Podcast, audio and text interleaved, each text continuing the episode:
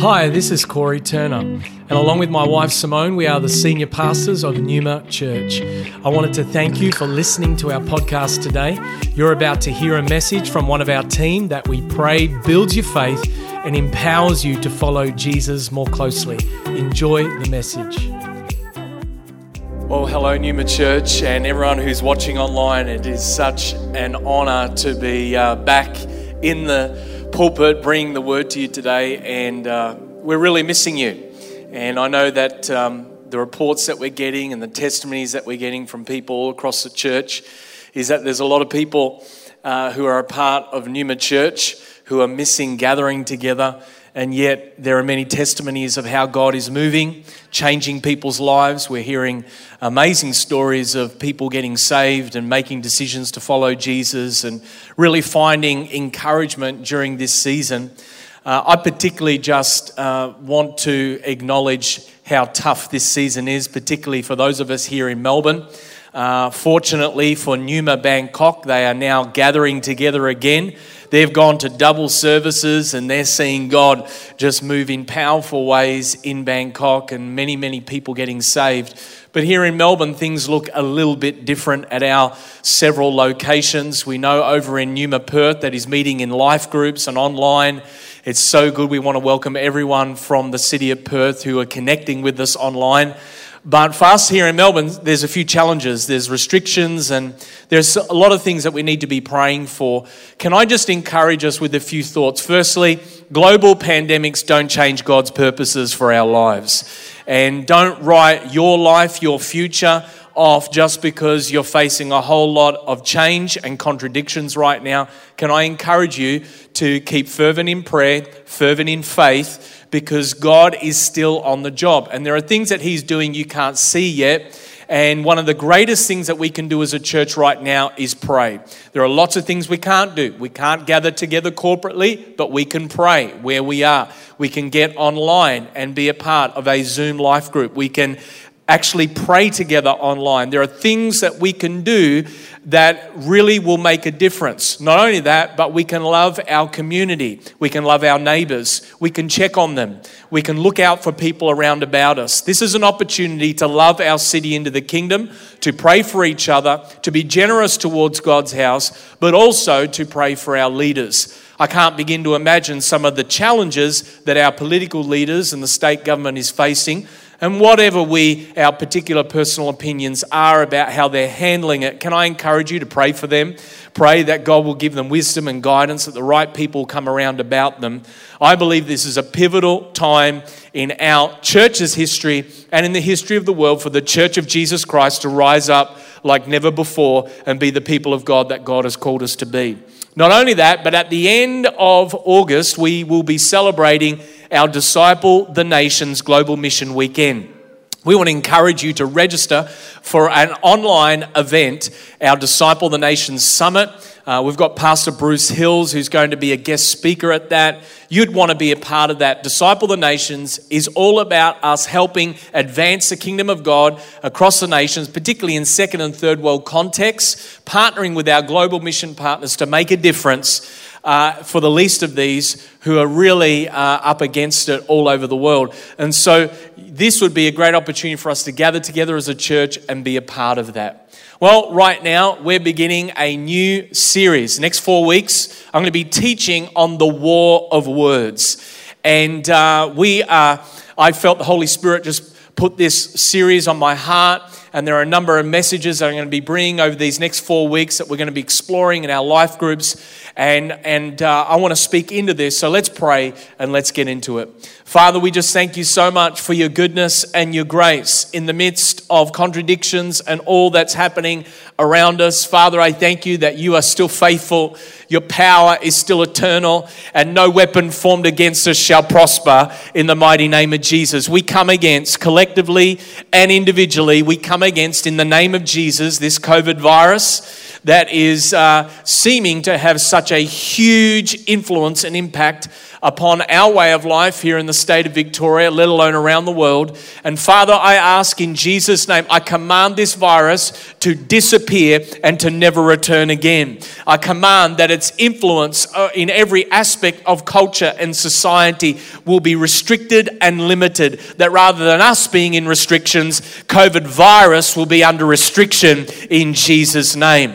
And I just pray, God, that you'll give political leaders, health professionals, corporate leaders, church leaders, community leaders, give us wisdom, grace, and guidance as we all collectively lead those we influence through this season.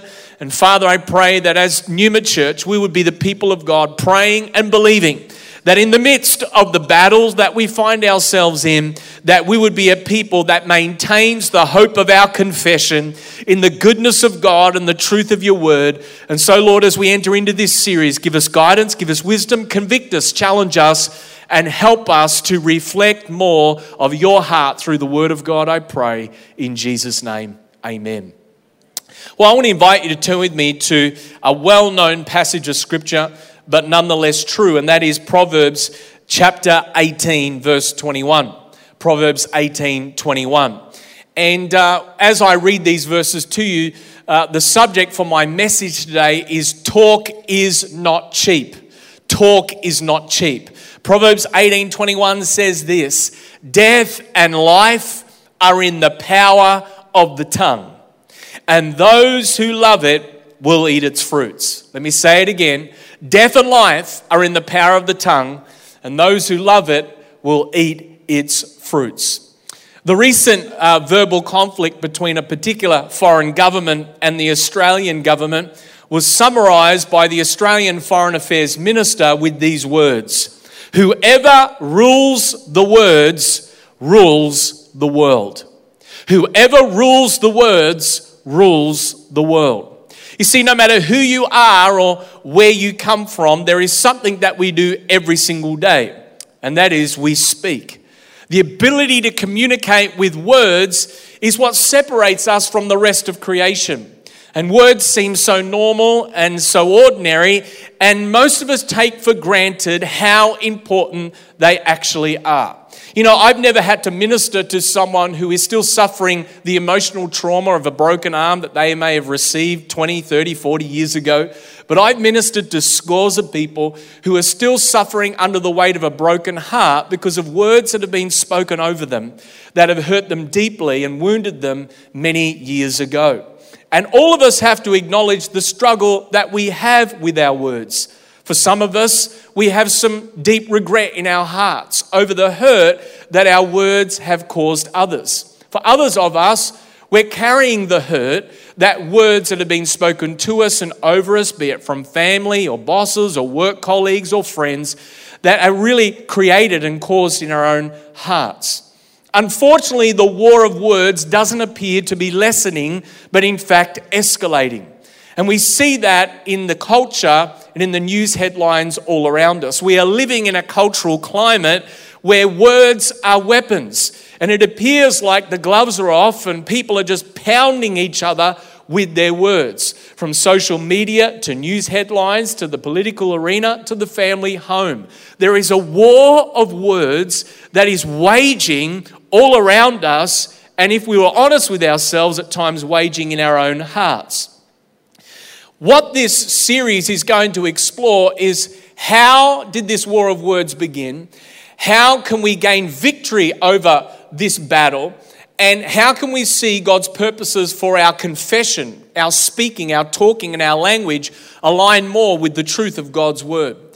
The war of words has its roots in the Garden of Eden. You see, the Bible says in Genesis 1 3, God said, Let there be light, and there was light. the first three verses of the beginning of human history, the beginning of creation itself, God spoke. And the first person to open up their mouth and speak was none other than God Himself. When God creates, He creates by the spoken word. You see, when God said, Let there be light, we know that the, the product, the um, outcome of that word was the sun. The sun is so big that it's bigger by 109 times more in its diameter than planet Earth. In fact, the, its mass is 330 times greater than the mass of the next largest planet. And you can fit 1.3 million planets the size of Earth in the sun. Its core temperature is 15.7 million Kelvin. Now, I don't know about you, I don't even know what Kelvin is, but it sounds really hot, and I don't want to get anywhere near it. But all of that was created by God opening up his mouth and declaring, Let there be light.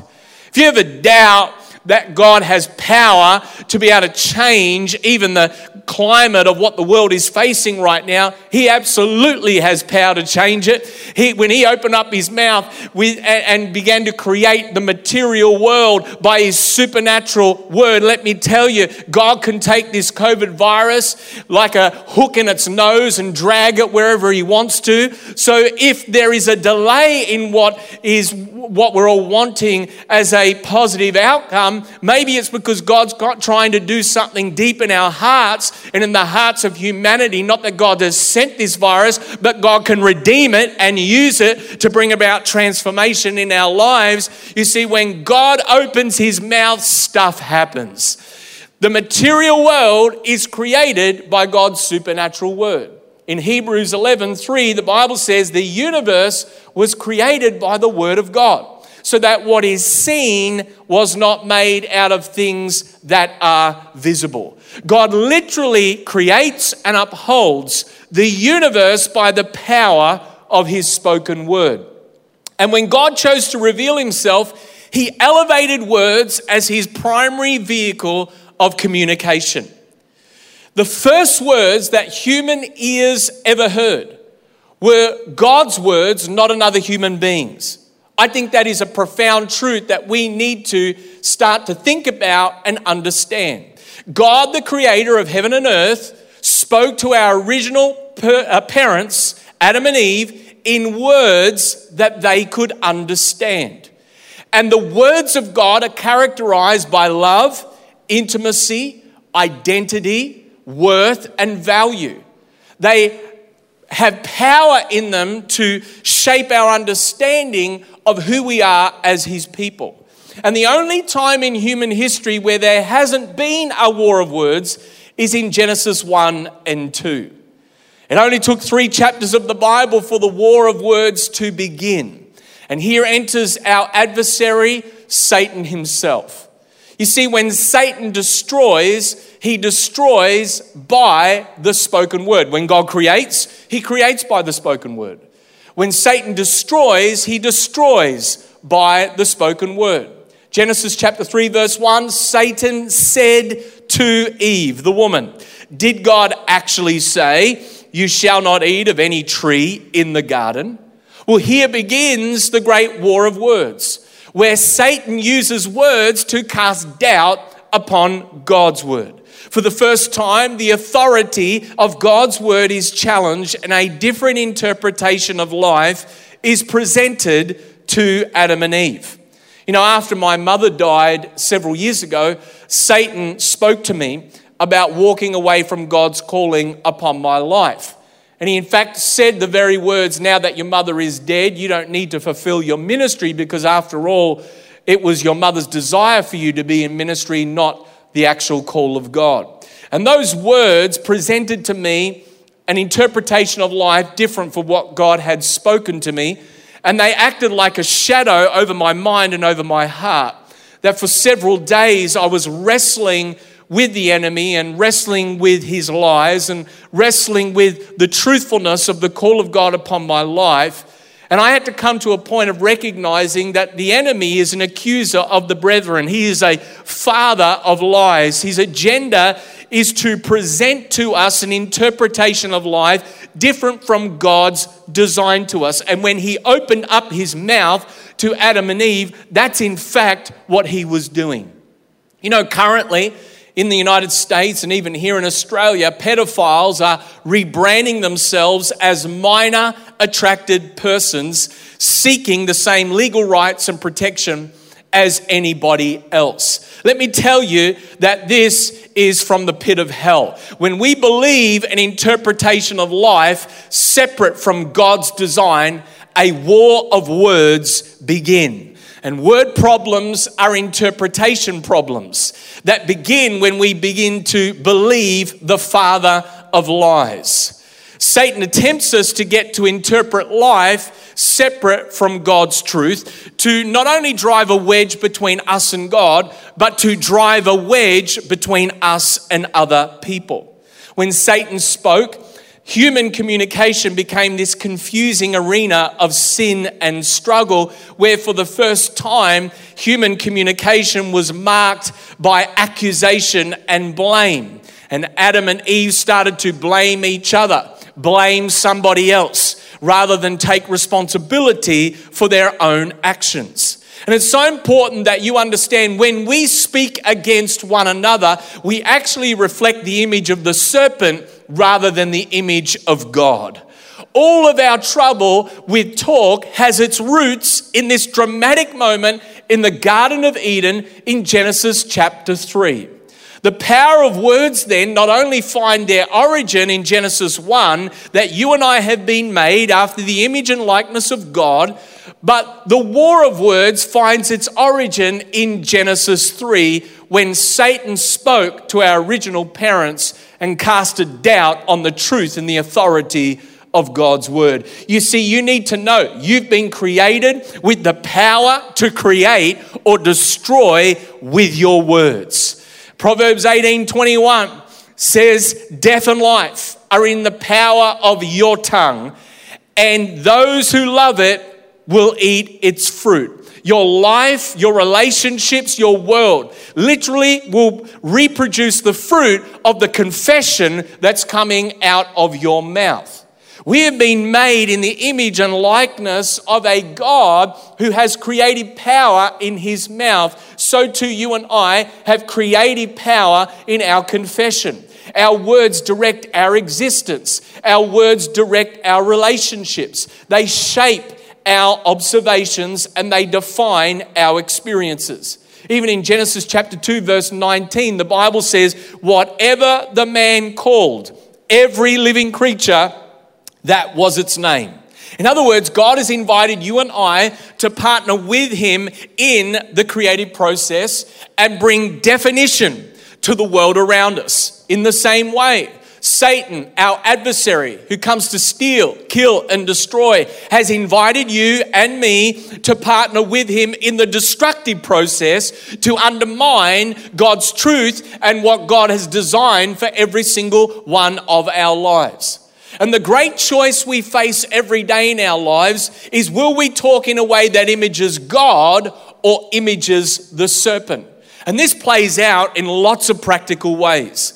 There was a couple here in Melbourne, a Christian couple, who the wife was diagnosed with blood cancer, and the doctors had said that there is nothing that they could do, and so the couple was to go home and make the most of the time that they had left with each other.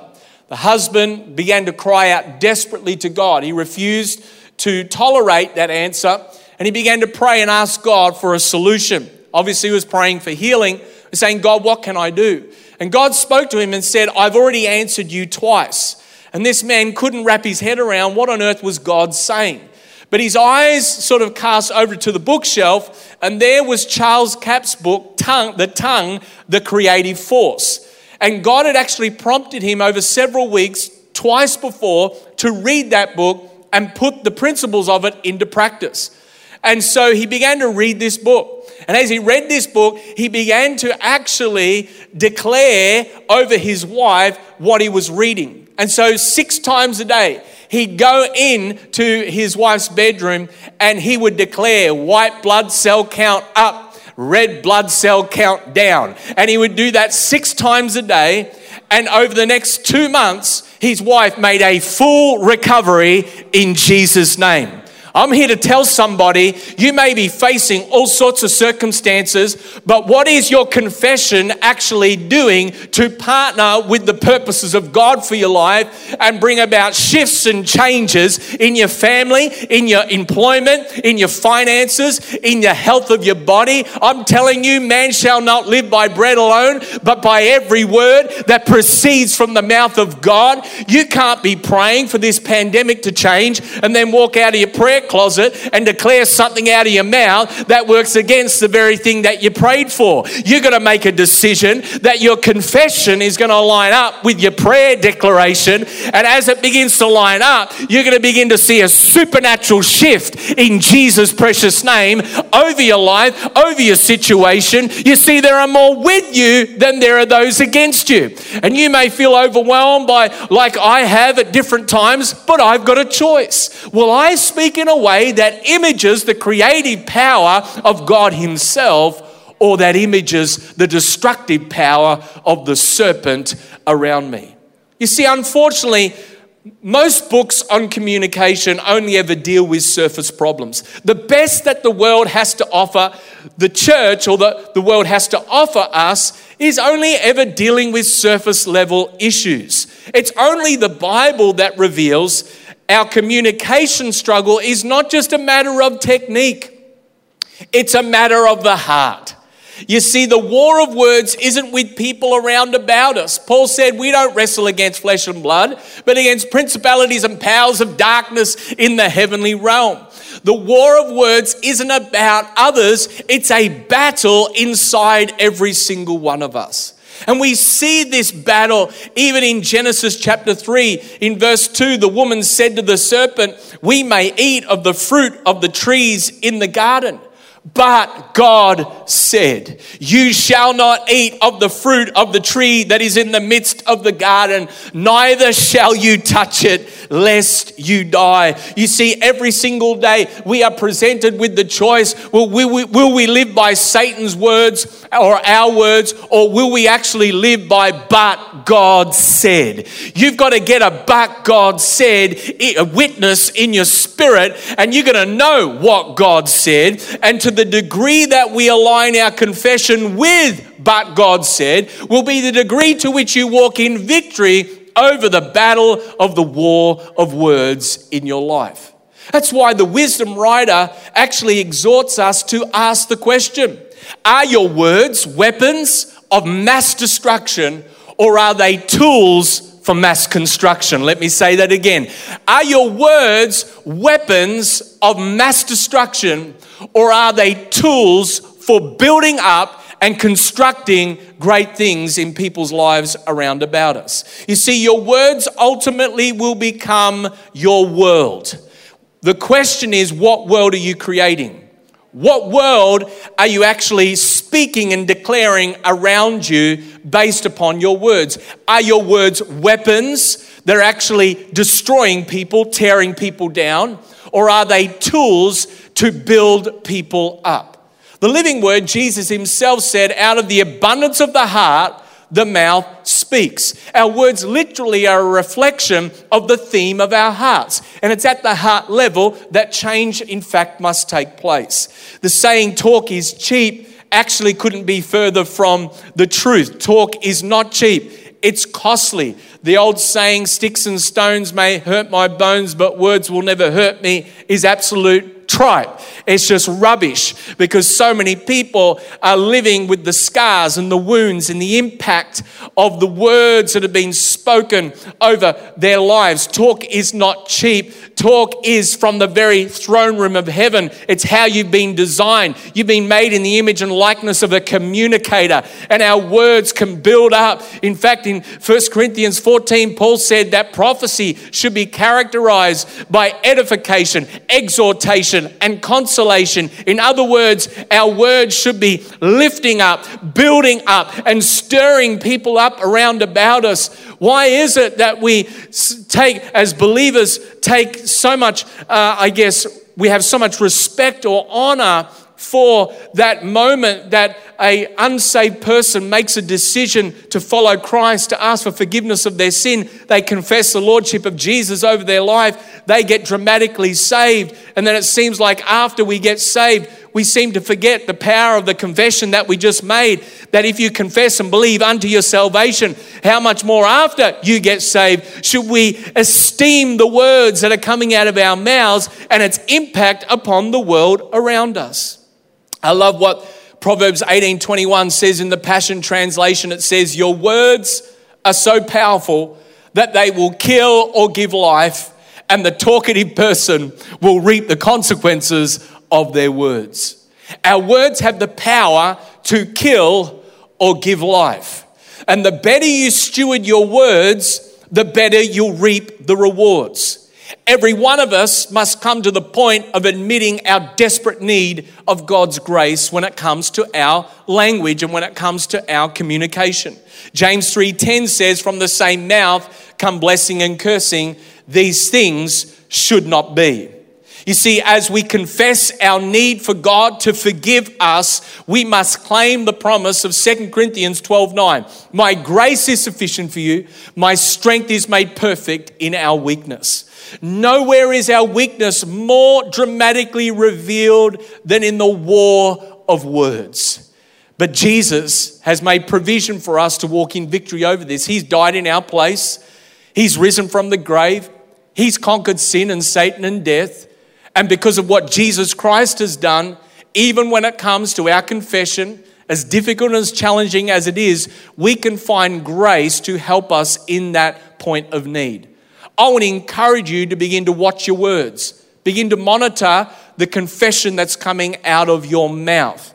I know in my own story, in my own journey, that when I have begun to really align my confession with what I believe in my life, it's when I've begun to see breakthrough in my life. I can point to and share with you story after story that for many years I may have prayed about something, but then not necessarily declared or confessed that what I was praying in every other area of my life. But then I began to uh, declare out of that prayer time what I was believing for, and it quickened and accelerated those things that I actually was believing that God was going to bring into my life. And that has happened so many times personally. It's happened so many times in my ministry. I remember when uh, my wife and I just started uh, to travel itinerant, and there was not many invitations or opportunities coming. In those first few months, God said, Go to the calendar, lay your hands on it, and declare a full calendar and I began to name cities where I wanted to speak and where God had called me to, I felt impressed upon my heart to go. And as I began to declare and as I began to lay hands upon that calendar, all of a sudden I began to see the power of God over the coming weeks begin to open doors and opportunities up all around me. You see, your future is found in the confession of your mouth. Even for those of you who call Numa Church home, you could actually make me and, and Simone the best leaders that there are in the city of Melbourne and on the face of the planet based upon your confession. Or you can actually pull us down and actually restrict and limit that which God wants to do through us into your life. You see, he receives a prophet in the name of a prophet receives a prophet's reward. He receives a man of God as a man of God receives their reward. How you speak about us, how you speak about your life group leaders, how you speak about staff, how you speak about people around about you and your bosses at work will either make or break what you can receive from them in your life. Let's build a culture of honor with our confession. Let's build a culture of honor in our homes with the way we speak over our spouses, the way we talk to our kids. all of us have reasons to complain in this season. I certainly have several of them.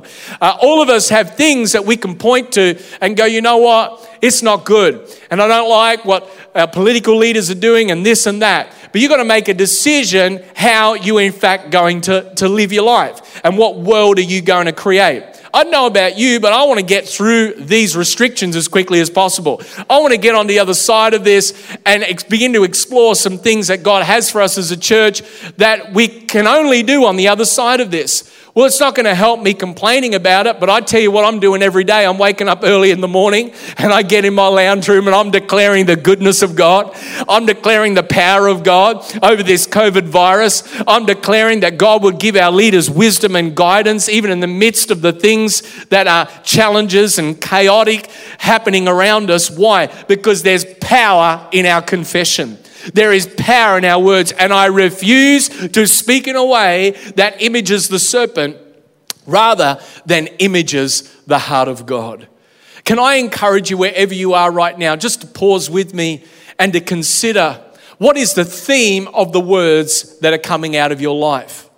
What are the things that maybe God has put a finger on in your heart today that you need to actually take note of, that you need to confess, ask for forgiveness on? Ask for God's grace at work in your life. All of us can look back upon things we've said that we regret, the hurt that that's caused. And for some of us, sometimes we don't even realize that our spirit, our heart, is actually the filter through which our words are being communicated. And so maybe rather than just asking for God to help us to engage in behavior modification, we in fact need to ask God to change our hearts. And so, wherever you are right now, I want to pray with you. And we're going to pray together that God would begin to really transform our declaration, our confession, as individual believers and as a corporate community. By this shall all people know that you are my disciples, that you have love for one another. How we love one another, how we treat one another, how we honor each other with our words actually is a testimony and a witness to the rest of the world that Jesus is alive. So come on, why don't we just pray together wherever you are? If you're sitting down in that comfortable La-Z-Boy chair, maybe you might want to just hop up and shake off that apathy for a moment with me. Maybe you might want to change your posture in your house or in your car or wherever you are right now. Lift your hands and let's pray together. Father, we just come to you and we thank you, Lord, for the power of your word to transform us and to change us. And God, we ask for your forgiveness for those times that we have regrettably said things over each other, over our leaders, over our loved ones, over our colleagues, that really has promoted this war of words, this battle to reflect the image of the serpent more than the image of God. Father, I pray today in Jesus' name that there would be a supernatural shift that would take place in our hearts through this word today. That you would challenge us, you would perform surgery on our hearts, that you would help us to recognize out of the abundance of the heart the mouth speaks, that our worlds are literally a reflection of the theme of our hearts. And Father, we ask you if there is a negative theme, if there is a broken theme, if there is a a trait, a, a sinful habit in our lives, that leads to a confession that causes a whole lot of hurt and pain around us. God, would you forgive us? Would you transform our hearts? Would you make us more like Christ? Would you give us the wisdom of Ecclesiastes 3 that there is a time and a season for every matter and every word under heaven? God, we want to be confessing, declaring, and speaking that which builds you up, your kingdom up, your church up, your leaders up, your people up, God, we want to edify, lift, encourage, and console. But God, we can't do it in our own strength. We don't have the power in our own ability. I don't want to just modify my behavior. I want to be transformed by the presence of God. God, we're not talking about religion, we're talking about relationship. We need you, we want you, we desire you. Come and change us, come and transform us. Today, I pray in Jesus' name. Amen. Thank you for joining us for this message today. We don't assume that every person listening has a personal relationship with Jesus Christ. And so today, we invite you to begin following Jesus as your Lord and Savior. The Bible teaches that every one of us has been created for a relationship with God. Sin has separated us from that relationship, but God loved us so much that He gave us His one and only Son, Jesus Christ. Jesus lived, died, and rose again, conquering sin, Satan, and death itself. If we believe in our hearts that God has raised Jesus from the dead, and we confess with our mouth that Jesus is Lord, we will be saved. So if you are ready to pray in faith, turning away from your sin and believing in Jesus for your salvation, please pray this prayer. Dear Jesus, I believe that you are the Son of God, and I ask you to forgive me and cleanse my heart from all of my sin. I receive by faith the free gift of eternal life, and I ask that you would fill me with the Holy Spirit. I thank you that I am born again as a child of God and that you have made me a new creation in Christ Jesus. In Jesus' name I pray. Amen.